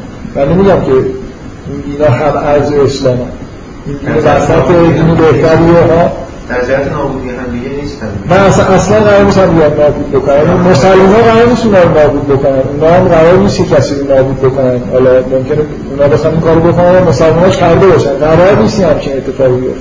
این تعادل یه تعادلی به انگار به وجود میاره که اینا کنار هم دیگه دارن زندگی می‌کنن. خب این به نظر من تفاوت نگاه به اصطلاح شریعت نسبت به طریقت بود اجتماعی داره برنامه در جهان داره. و این برنامه از ابراهیم شروع میشه. شما, شما توی قرآن این مسئله رسالت جهانی و یه برنامه‌ای که انگار داره تو کره زمین کم کم اجرا میشه تا به یه جایی برسه رو از زمان ابراهیم. مسئله نمی‌دونم وحی نبوت فقط به وجود اومدن یه مثلا رسیدن کتاب هدایت قرآن به دست بشر نیست. کل این ماجرا ماجراییه که داره یه کاری رو انجام میده. به وجود اومدن امت ها جز برنامه است.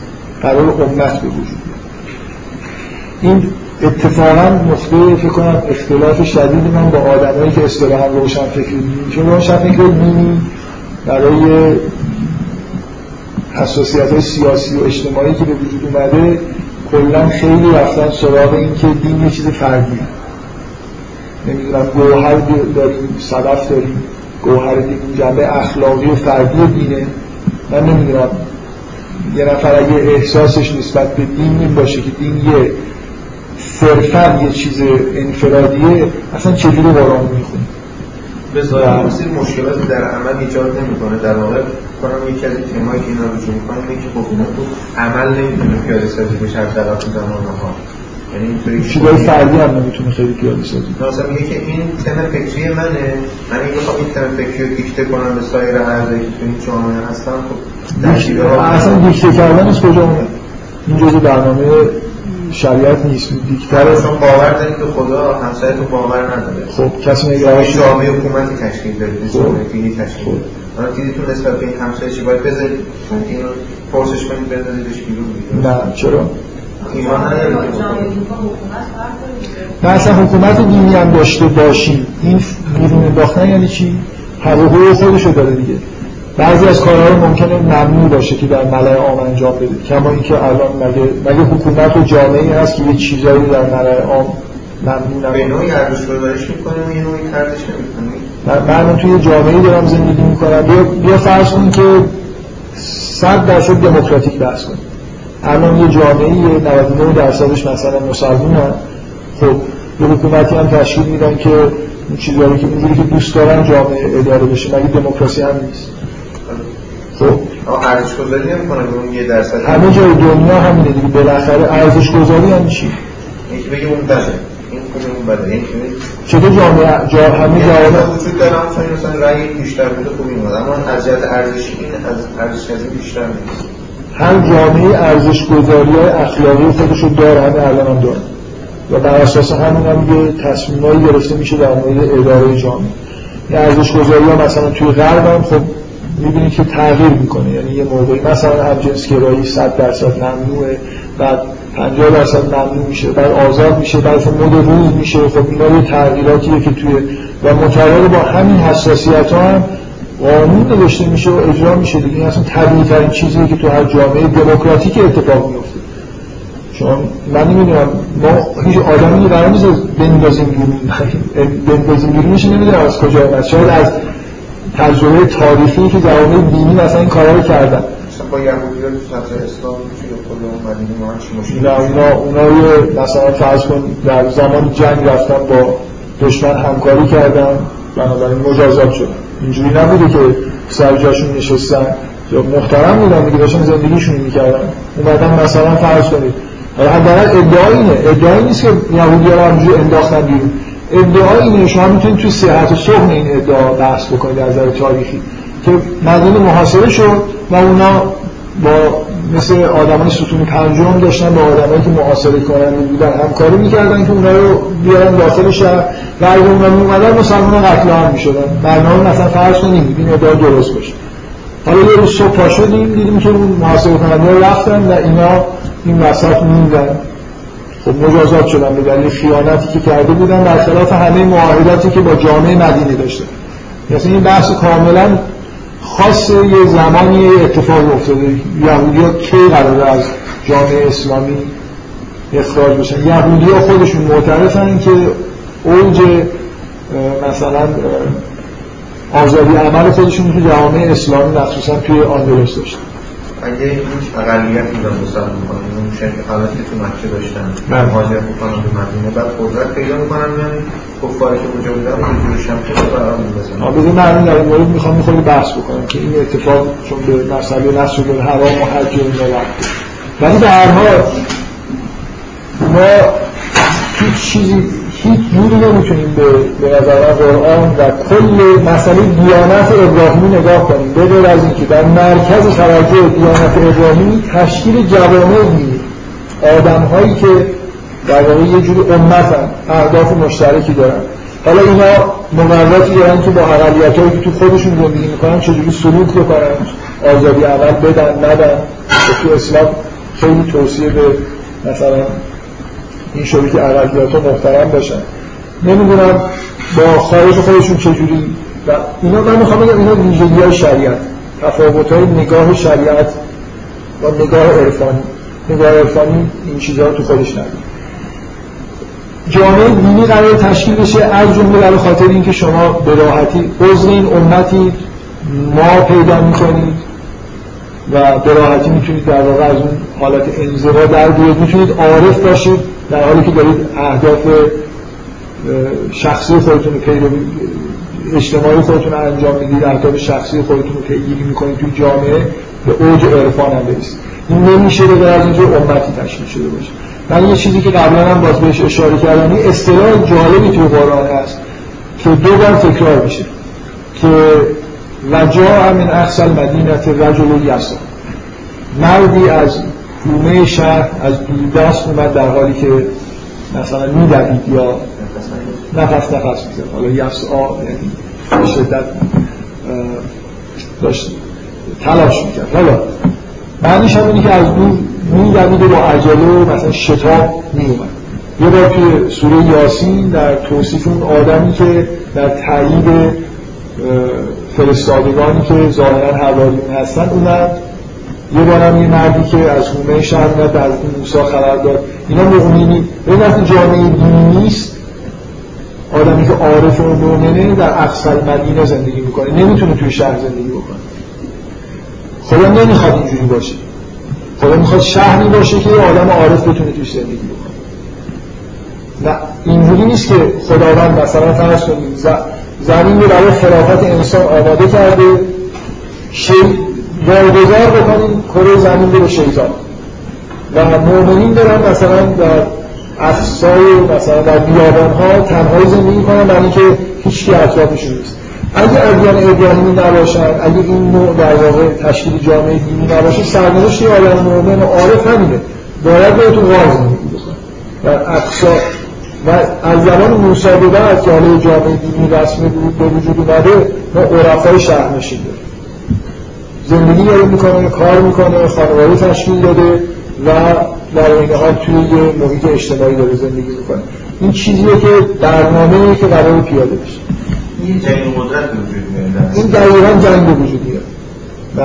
این این چیزیه که روشنفکرهای دینی دوست ندارن قبول بکنه شما وقتی که جامعه دینی تشکیل دادی جامعه غیر دینی ممکنه به شما حمله بکنه. باید قدرت دفاع داشته باشید از خودتون. جای اونو می‌گیرید؟ یعنی قدرت داشته اصلا آره آفرین. یعنی شما به هر حال تشکیل جامعه دینی همونو به, به کار جای باری کسیدن هم کارش هم نمیشه کرد. شما باید زمین رو واگذار بکنید به آدمایی که مثلا فرض کنید مشرکن. ما ما نمی‌خوایم به کسی بجنگیم. جامعه دینی قصد نداره که با کسی مثلا سر جنگ نداره. ولی جنگ پیش میاد. مثل مثل زمان پیغمبر من رو به بحث می‌کردم میگه پیغمبر چون اینقدر جنگیده پیغمبر نمی‌دونم یه جورایی می‌خواست که خودش جنگ مثلا به وجود آورد. و فقط به این محلی که جنگ واقع شده نگاه کن. همه دروازه مدینه بوده معلوم اونا اومدن کسی که جنگ شروع می‌کنه جنگ معمولا تو زمین طرف مقابل انجام میشه دیگه. این یعنی همیشه تاریخ جنگ اسلامی اینجوری بوده که اونا لشکرکشی می‌کردن یا مدینه رو محاصره کردن یا اومدن مسلمان سر چاهای بعد باشون جنگیدن یا نمی‌دونم در احد اینا احد بغل مدینه است. چاهای بعد یکی دو کیلومتری مدینه است. بالاخره اونا می اومدن دیگه. آره خاطر اینکه قدرتشون یعنی مسلط بودن حالا یه چیزی معارضه داره می‌کنه با قدرتشون. هر چقدر هم شما بگید ما سلطنوی منافع اونا رو وجود شما منافع اونا رو به خطر میندازه آغاز کننده اما آغاز کننده قرار نیست من, من تصورم اینه قرار نیست مسلمان جنگ شروع بکنه. قرار نبوده جنگ شروع بکنه. من به تاریخ خلفا می‌دونم بنی امیه چی کار کردن اینا که حالا در نظر ما خیلی مقدس نیست. ما نمیگیم حضرت معاویه. همینجوری میگیم معاویه بلکه اگه کسی هم نباشه یه چیزایی در ادامهش هم میگیم. اینکه بنی امیه مثلا نفرین جهان گشایی کردن خب کردن فتوا گرفتن از بعضی از فقهای اهل سنت. خب گرفتن من کاری ندارم به اینکه چجوری این اتفاق افتاده. بله. از من تو قرآن شما وقتی می‌خونید ما در حال دفاع میگیم تعدی نباید بکنیم ولی اگه کسی ما تعدی کرد این یه آیه کلیدی تو قرآن وجود داره. میگه که باید یه جوری رفتار بکنید که یجدو فیکم غلظه یعنی احساسی که نسبت به جامعه اسلامی وجود داره اینه که اینا سفتن. موجوداتی که حالا همینجور راحت بشه داره چیز آدم بهشون تجاوز بکنه و یه بخشی مثلا از آدماشو بکشه و یه چیزی ازشون بگیره نیستن. عکس العملای شدید ممکن مسلمان رو نشون بدن در مقابل تجاوز. و اینکه این حس این با این چیزی این واژه مدرنش بازدارندگی. ما نمی‌خوایم جنگ بشه. بنابراین به قدرت خودمون رو شاید مثلا با یه مانوری انجام بدیم. قدرت ما رو بدیم. ما چند نفریم؟ چه توانایی داریم؟ و طبعا مانور اصلا یکی از چیزاش همین الان همین نظر نظامی دیگه. چون نمی‌خواد به جای حمله بکنید وقتی مانور می‌دید می‌خواد همه ببینن که این چیزا رو دارید. این مقدار قدرت دفاعی دارید. این مقدار قدرت مثلا جامعهتون از نظامی قدرت دارید. ببینید نمیشه شما جامعه تشکیل بدید. من احساسم این نمی‌تونید شما قرآن بخونید. یا به ادیان ابراهیمی فکر بکنید. و قبول نکنید که قصد تشکیل جامعه در بین و دین یه چیز فردی از ابراهیم به بعد از ابراهیم به بعد قصد تشکیل جامعه دینی در کار. احساس نکنه چون میگن خب فرد تهش قرار فرد مثلا خدا رو تهش فرد منم قبول دارم تهش فرد. ولی وسطش این از این کاناله. قرار در زمین مؤمنین برای خودشون قدرت داشته باشن. یعنی موجودات پراکنده و نمی‌دونم در ترس و وحشت زندگی بکنن فرار کنن برن تو بیابان خدا رو نمیپسند. کاری اینجوری نیست که بخوام گوش نمی‌دونم همه رو ببرن این حرفو ولی قرار جوامع دینی تشکیل بشه. قرار انسانی به اوج عرفان بتونه برسه شغل خودش هم داشته باشه زندگیشو بکنه. فرار نکنه بره تو من فکر می‌کنم نمیشه ادیان ابراهیمی نگاه کرد و اینو ندید. و کسی که یه خورده فکر بکنه نمی‌تونه به این نگاه بکنه به این نتیجه برسه و فکر نکنه که اینجا جنگی پیش میاد و باید جنگید. بنابراین من اینا مقدمه اینه که به نظر من یکی از شعون در واقع مسجد حرام و قرآن همینجوری من دفعه قبل هم اشاره کرد قرآن از اول شروع کنید بخونید سوره بقره اولین جایی که مسجد حرام رو می‌بینید به عنوان قبله است. مسئله تغییر قبله است و به عنوان نماد جامعه اسلام انگار این جامعه جدیدی که داره تشکیل میشه اصلا هویتش از اینجا میاد که قبله رو عوض می‌کنن و منفک میشه. این جامعه امت جدید از حداقل دو تا امت قبلی که وجود داشتن که یکیش قبلش اورشلیمه اون یکی قبله خودش از دست داده. بعد ببین یکی از ویژگی هایی که اصلا این این قبله اصلش برای نماز خوندنه برای اتحاد. شما ایدن تو آیه قرآن اگر قرآن بود چرا من نرق می‌زدم این آیات رو میخوندم ولی یادآوری می‌کنم همینجوری محتواشو میگم. قبل از اینکه مسئله قبله بشه گفته میشه که خدا همه جا هست. مشرق و فرقی با هم نداره. پس چرا قبله داره تعیین میشه؟ چرا مردم؟ خب هر کی خدا که همه جا هست. اتفاقا خود روشن فکرانه فکر بکنیم. عارفانه فکر بکنیم. اینکه آدم هر به همه طرف نماز بخونه خب معنی خوبی میده یعنی ما خدا رو در مکان نمی‌بینیم. خدا همه جا هست. ولی می‌بینید که مکانی تعیین میشه که آدم به اون سب یه دلیلش اینه که نماز هم یه فریزه یه که جنبه های اجتماعی داره. یعنی ما قراره که مثلا دوره هم جمع بشیم نماز بخونیم و بیشتر از این چون می‌تونید بگید که خب آدم واقعی توافق می‌کنن به یه سمتی نماز می‌کنن میشه نماز جماعت خون. در هر شهری به یه سمتی. ولی اینکه در همه ادیان الهی در جوامع دینی می‌دونید که خداوند یه نقطه براشون تعیین می‌کنه که همه هر جا که هستن نماز خیلی نگاه دارن نماز می‌خونن. یهودی هم اینجوری هم مسیحی هم باید اینجوری باشن که نیستن مشکل خودشونه. که شریعت ملغا کردن. ما که قبول نداریم که مسیحی ها حق داشتن شریعت ملغا بکنن. در واقع اون شریع قبله مسیحی هم باید باشه. حالا اونا بخشهایی از شریعتشون کلا گذاشتن کنار. یکی از شؤون در مسجد حرام کرده به غیر از حجی که قبل است. خب شما وقتی قبل تعیین می‌کنید قبل دقیقا یعنی یه نقطه از کره زمین هست که مطلقا مال مسلمان است. مسلمان هیچ جوری این نقطه رو نباید از دست بدن. این جنگ به وجود نمیاره همین که یه, یه متر مربع رو دورش خط بکشید بگید این مالکیت این از سیاسی اجتماعی مال منه.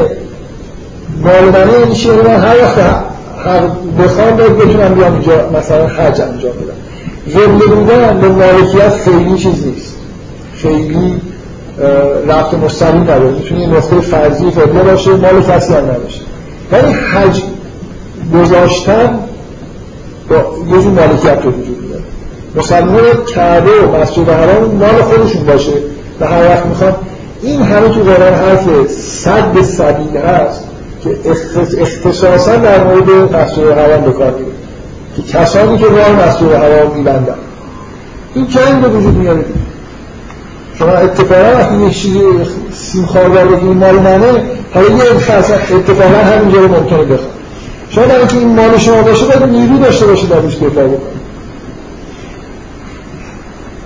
و این شدت عملی که به نظر من توی سوره توبه هست سوره توبه جاییه که مسل...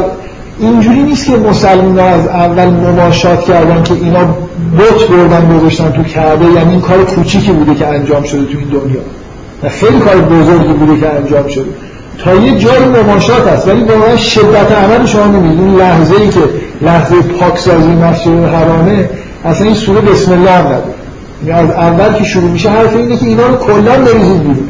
این این ببین همه جای دنیا اینجوری نیست. این قطع زمین این جایی مسجد حرامه و کعبه به وجود اومده این مثل چیزه من چجوری بگم؟ هسته مرکزی مثلا ایمان مسلمان است. همه دنیا رو بخواد مسلمان از دست بدن این تیکه رو باید انگار جو مالکیت رو داشته باشه. نه کسی باید اونجا بوت ببره نه کسی باید آدار دیگه اونجا انجام بده.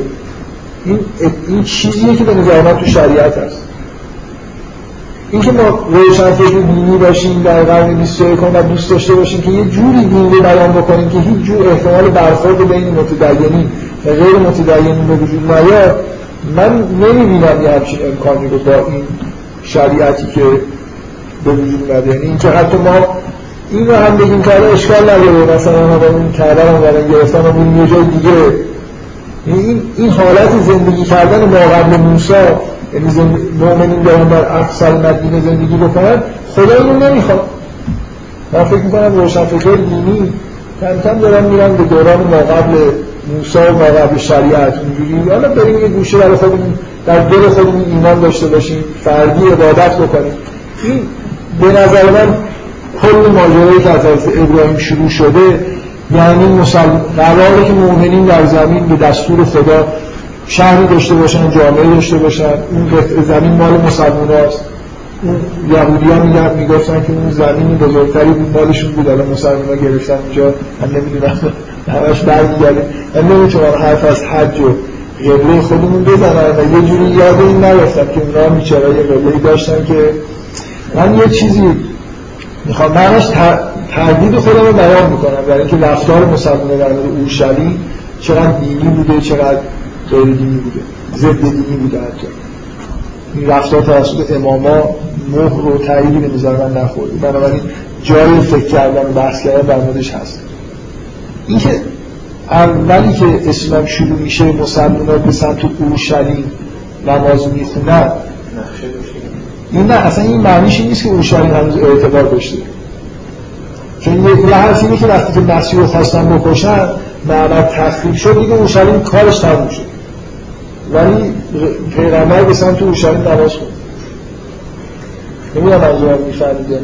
کار اورشلیم انگار بعد از مسیح و تخریب معبد حالا حداقل از نظر خدا تموم نشد دیگه. هنوز اونجا که مرکزیتی مثلا دارد وجود داره. تا قبل از اینکه جامعه اسلامی تشکیل بشه اورشلیم قبله مسلمان است. این برای من این مثلا تردید به وجود میاره که آیا الان اورشلیم همچنان قبله بودن خودش برای یهود اگه جامعه یهودی رسمیت داره از نظر مسلمان ها قبله بودن اورشلیم هم رسمیت داره و آیا این مالکیت میاره برای یهودی؟ خیلی خیلی حرف سیاسیه که گردن. به شدت بحث مثلا سیاسی نه. تو ایران تو دنیاست خلاصه دعوا سر مالکیت اورشلیم و معبد. مسلمان تئوری مارکت میگه که مالکیت کلا ملغا کنه. تعامل کلا آره حالا مالکیت هم ملغا شد. در حال ملغا شدن مالکیت این مسلمان ها باید راهشون به سمت ببین این چیزی که از ما خواسته شده نه یه بار تو قرآن خیلی این حرف هست. راه مسئول حرام به باز باشه. هیچ جوری مسلمان نباید کوتاه بیان که این راه بسته بشه. و این من یه شعری هست که از حافظ میگه من از اون حسن روز افسون که یوسف داشت دانستم که از پرده اسمت بیرون آرد زلیخا را من از همون روزی که این حکم دارم می‌دونستم جنگ میشه. کلا از این بحثی که در این مسجد حرام هست و باز بودن راه مسجد حرام برای حج به نظر من این نتیجهش اینه که حالا مسلمان باید سلاح داشته باشن که راه باز کنن و خیلی نمیشه با مسالمت زندگی کرد. مگر اینکه طرف مقابل مسالمت نشون بده. شاید علامت توی دنیای رسیدیم بشه مالکیت رو ملغا کرد و در یه معاهده ای دست که راه مثلا چیز برای گذاشتن حج مثلا برای دین اسلام باز باشه. یه معاهده چیزی که از ما خواسته شده اینه. نه, نه مالکیت یه سند مثلا به اسم خودمون بزنیم. اگه من فکر می‌کنم هر کار مسالمت آمیزی ترجیح داره به کاری که مسالمت آمیز نیست. ولی اینکه تو طول تاریخ این احکام منجر به این شده که درگیریایی به وجود بیاد خب منجر شده دیگه. حالا اگه از الان میشه بدون درگیری کار کرد به هر حال یه چیزی از ما خواسته شده. اونم اینه که اون قسمت از کره زمین هیچ جور تظاهرات شرکامیزی اونجا نباید باشه. و کسی بوت ببره و کسی بیاد اینو آداب دیگه کسی حق نداره بیاد اونجا انجام بده. و فکر می‌کنم از سوره توبه نمونه اینه که مسلمان در مقابل این یه مورد شدت عمل باید یعنی اولش من ترای نمی‌کنم که مسلمت آمیز باشه همون اول مسلمت اگه یعنی چی مسلمت آمیز میشه اولش یه چانسی بدن به طرف مقابل مثلا از راه صلح وارد بشه یا نه؟ طرف مثلا در دید پیدا کنه. هر کسی که مثلا راهشو بس کلا مثلا می‌زنن راهش معلومه که من میگم و صلح خیلی این آیه قرآن. آیه شما می‌تونی به نفر بگی که حتی اگه پول شاید بتونی بگی یا پاشو از راحت خب پول داریم مثلا پول خرج کنیم چرا بریم مثلا خودمون و دیگران رو بکشتن؟ من می‌خوام بگم این شدت عمل یعنی این که کوتاه نمیشه اومد از این ماجرا. این خود با روشنفکری دینی تعارض داره. کنم روشنفکری دینی اصولا رویهشون اینه که در هر حد ممکنی کوتاه. و کلا من احساسم اینه رویهشون اینه که کوتاه بیاد دیگه. حالا کلا دنیا اینجوری شده. حالا مثلا حزم نباشه. آدم ها مثلا باکسه خونه خودشون. حج برگزار جامعه اسلامی در همون لحظه وجودش اعلام شد. مثلا من توی بحثی که تو سوره بقره داشتم سوره بقره سوره اعلام به وجود اومدن امت جدیده و لحظه اولش همینه. یعنی شروع می‌کنه. خداوند به بنی اسرائیل صحبت کردن و اینکه شما این کار رو کردید اینجوری کردید. حالا امت جدید داره تشکیل میشه اولین چیزی که قبله قبله جدیده. و بعد احکام جدید شریعت جدید و یه جامعه دینی جدید که غیر از یهودی و مسیحی. و اون نقطه از تعیین در واقع نقطه از سوره بقره اعلام قبله جدید برای مسلمان است و اینکه اینا دیگه اینا ادامه دهنده یهودیت مسیحیت نیستن. چون آخه اینجوری نبود که اصلا معلوم باشه که قرار یه امت جدید به وجود بیاد. بله؟ پس میگن خیلی جنگ میشه چون تاریخ هم باید عوض کنیم. چرا؟ تاریخ یه لازم است هجرت رسول باشه. من مثلا مبدأ تاریخ جنگ نمیشه. حالا هر منطقه می‌تونه تاریخ خودش رو داشته باشه. ولی سر مالکیت مثلا یه شهر سر نمی‌دونم مالکیت یه راه هایی که به جای ختم میشه اینجاست که جنگ میشه به نظر من طبیعیه که برخورده اینجوری به وجود بیاد جامعه اسلام باید قدرت دفاع کردن از خودش داشته باشه.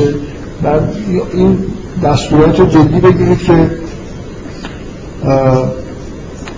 میگه که و عدو لهم استطعتم من قوه نمیگه بجنگید. میگه ولی آمادگی داشته باشید همین اگه احساس کنن الان دنیای الان رو نگاه نکنید. که الان آیا میشه مکانیسم های جدیدی طراحی کرد که بدون جنگ همه به اصطلاح با خوبی و خوشی زندگی بکنن. شاید مثلا در این دورانی که ارتباطات به وجود اومده نمی‌دونم سازمان های بین المللی اصلا امکانات کاملا جدید. و به همه اینا میشه فکر کرد. اولویت وقتی آیه هست میگه بس صلح و خیر خب اولویت به اینه که میشه کاری به صلح میز انجام داد صلح میز انجام ولی نکته اینه که نمیشه از یه چیزایی گذشت. اینا جزء هویت جامعه دینیه اینا چیزی که خداوند خواسته و اینجوری نیست که وا بدیم مثلا بگیم من مالکیت نمی‌خوایم که بریم تو خونه خودمون. این روحیه این شکلی که آدم فردی نمی‌دونم مؤمن باشن اینو مال قبل از دوران حضرت موسی است دوره ای که آدم های مؤمن از خونه های شهر اومدن. الان دوره ای که دارن این شهرهایی که در مرکز آدم های مؤمن بتونن زندگی بکنن. خب.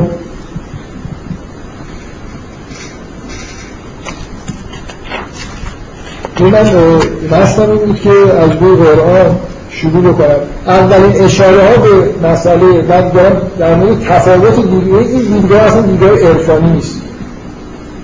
دیدگاه هایی که مربوط به اینه که لازم جامعه دینی تشکیل بشه و شریعت مثلا توی این جامعه دینی یه بخشایش معنی پیدا می‌کنه اینا چیزایی نیست که صرفا جنبه عرفانی داشته باشه.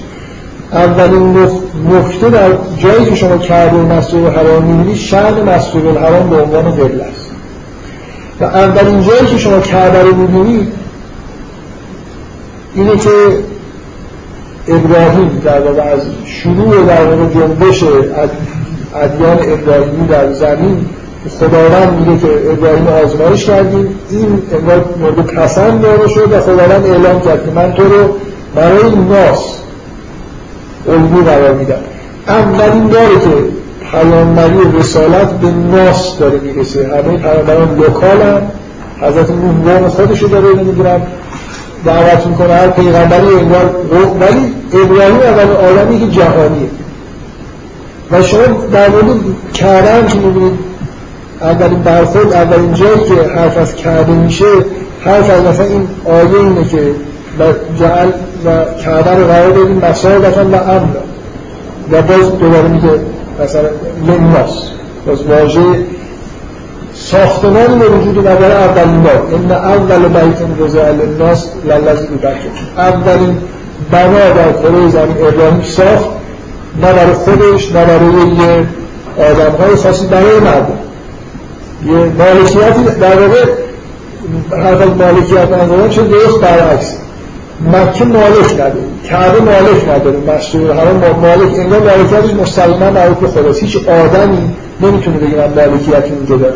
بیت العتیقه شاید به همین معنا که آزاد دیگه اینجوری نیست کسی بتونه بتونه ادعایی در موردش داشته باشه.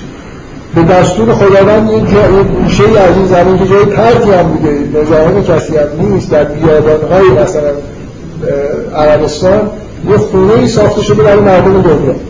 نه ابراهیم مالکیت داره نه اسماعیل مالکیت داره نه هیچ کسی. و فقط مالکیتش معنیش اینه که کسی هم نداره اونجا آداب مشرکانه انجام بده. اینجا مال مؤمنین. مؤمنین دارن اینجا در زمین ظهور می‌کنن. خودشون رو رسما اعلام وجود می‌کنن. کلا جامعه ایمان و بروزش انگار در همین کعبه است امن قرار داده شده. و چقدر توی قرآن در مورد امنیت اونجا هیچ که حق نداره اونجا خون بریزه هیچ که حق نداره کسی رو اذیت بکنه حق ندارید حتی حرف رو دد بزنید این اتفاقا اوج از یه طرف اینکه جنگ ایجاد میشه برای اینکه دیگران های ناجوری هستن این بحث جداست اتفاقا در مورد صلح. در مورد صلح برای اینکه خون از دمای کسی نباید بریزه اونجا. امنیت مطلق. یعنی خداوند اینجوری انگار می‌خواد اونجا برای مورچه ها هم امن باشه. شما حق ندارید توی مسجد الحرام که سبزه رو نمی‌دونم از زمین بکنید یه جور حالت صلح مطلق باید برقرار باشه. و اگه پیش میاد در اینکه یه عده می‌خوان امنیت رو از بین ببرن یه عده می‌خوان صلح از بین ببرن. یه جایی از زمین هست که مقررات خاص خودشو داره. واژه امنیت از اول تا آخر همراه کرده و مسجد الحرام هست من زیاد نمی‌دونم که توی مثلا تعبیرهای عرفانی به این اهمیت بده ولی تو قرآن خیلی خیلی بهش اهمیت داده میشه.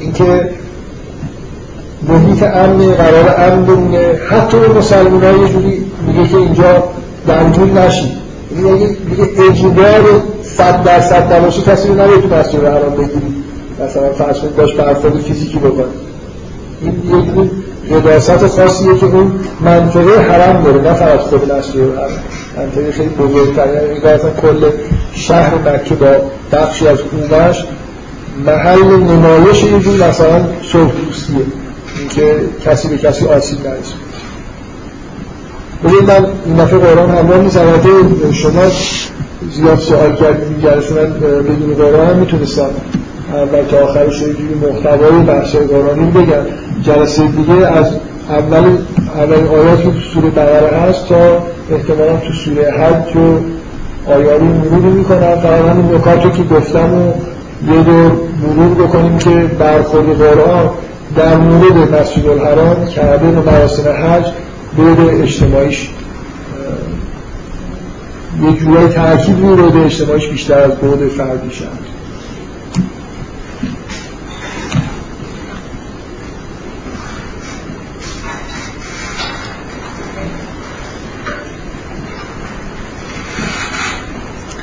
فکر کنم زفر